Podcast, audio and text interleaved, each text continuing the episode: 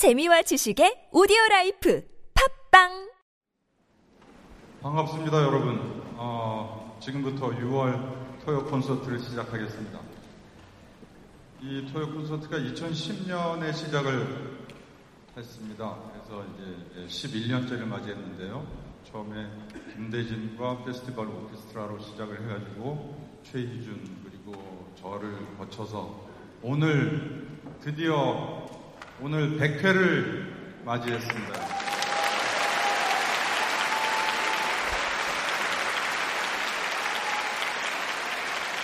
감사합니다. 어, 하여튼 뭐 그 사이에 우여곡절이 많이 있었어요. 뭐 코로, 코로나 문제 때문에 연주회가 조금 어, 뭐 생략된 경우도 있었고 그랬지만 어쨌든 꾸준히 어, 지금까지 이렇게 올 수 있게 어, 해주신 건 역시 여러분 덕분이 아닌가 싶습니다. 개인적으로도 또 제가 이 100회를 맞이할 수 있도록 100회 연주회를 할 수 있게 돼서 굉장히 큰 영광으로 생각을 합니다. 오늘은 쇼스타코비치라고 하는 작곡가의 작품을 선정을 해봤습니다. 뭐 거장의 탄생의 시리즈이기도 하고요. 또 낯선 세계에서 만나는 음악이라는 부제를 가지고 있긴 사실 이분은 그 스탈린 시대의 소련 그 구, 구소련이죠. 거기서 활동을 했던 그런 작곡가였기 때문에 우리에게 1970년대, 80년대쯤 돼서 겨우 이제 그 존재를 알게 된 어찌 보면 굉장히 다른 작곡가들에 비해서 많이 늦은 그런 작곡가이기도 합니다. 쇼스타코비치 같은 경우에는 1906년에 태어났는데요. 9월 25일 날 그 지금 구 레닌그라드죠. 베테르부르크에서 출생을 했습니다. 어머니가 피아노를 가르쳐서 이제 음악을 시작을 했고 굉장히 뛰어난 재능을 보였다고 합니다. 그래서 13살 때 이제 제대로 된 그 페트로그라드 음악원에 입학을 해가지고 피아노하고 작곡을 공부를 했습니다. 어, 졸업 작품을 19살 때 썼는데 그것이 이제 쇼스타코비치의 교향곡 1번입니다. 근데 이 1번이 아주 세계적으로 굉장히 큰 주목을 받게 됩니다. 어, 작품이 상당히 어, 뛰어났다는 평을 받게 되고 그래서 러시아가 상당히 흥분하죠. 이게 드디어 우리에게 또 새로운 어, 천재 작곡가가 하나 탄생을 하는구나. 그렇게 해서 굉장히 큰 주목을 받았고 그로부터 많은 작품 활동을 시작을 하게 됩니다. 그래서 교향곡 같은 경우에는 꾸준히 작곡을 하면서 15곡을 나중에 완성을 하게 됩니다.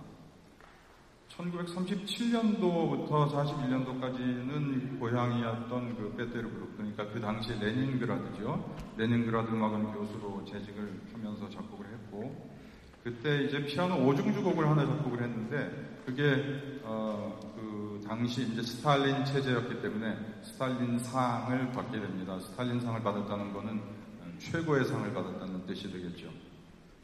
그 이후에 1941년부터는 이제 모스코바로 옮겨서 모스코바 음악원 교수 어, 아 그렇게 예, 이제 1943년이네요. 1943년부터는 모스코바 음악원 교수로 재직을 하게 되고 어, 그때 또 교향곡 9번을 작곡을 했는데 그때는 좀 좋은 평을 못 받았어요. 어, 뭐 서양 부르조아의 형식주의라는 비판도 받게 되고 그 전에도 사실은 그런 사건이 있었습니다. 그것은 제가 이제 교양국을 설명할 때 말씀을 드리겠습니다.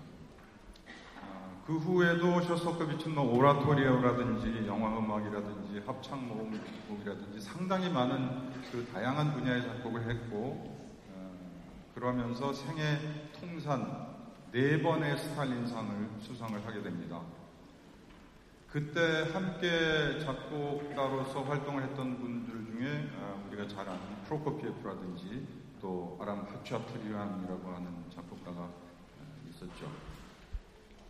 1975년 8월 9일 모스크바에서 타계할 때까지 그는 러시아가 자랑하는 최고의 작곡가로서 아주 눈부신 활동을 했습니다. 그렇지만 스탈린 독재 체제라고 하는 그런 어떤 운명의 소용돌이 속에서 그 비예술적인 어떤 압박감 때문에 상당히 고통을 겪어야 했던 아주 고독한 운명의 예술가라고 우리가 생각할 수 있습니다.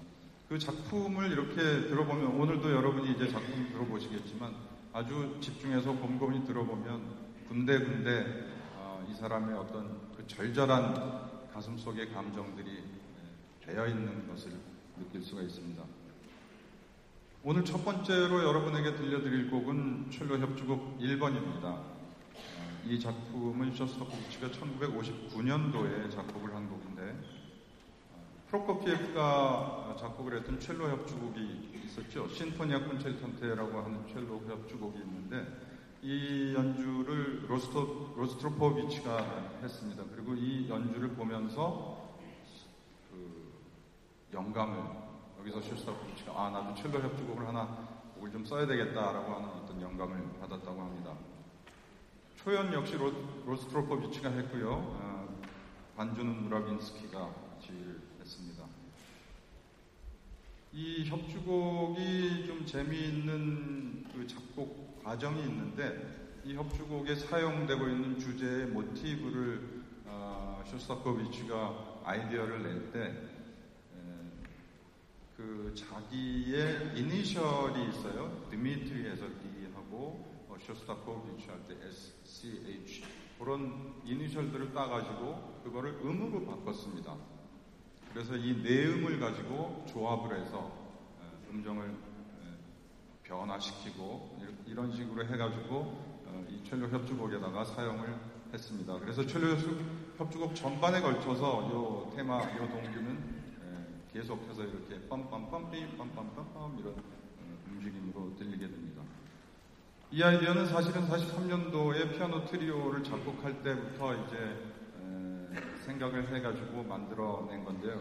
그 쇼스타코비치의 뭐 아주 독창적인 아이디어일 수도 있지만 사실은 옛날에 어, 바흐가 자기 그 이니셜을 가지고 BACH 이걸 가지고 자기 그 작품의 동기를 만들어서 사용을 하기도 했습니다. 그래서 그것이 어찌 보면 원천이라고 볼 수도 있겠죠. 어, 그 특이한 게 하나 또 있습니다. 이 첼로 협주곡은 네 악장으로 구성이 되어 있는데요.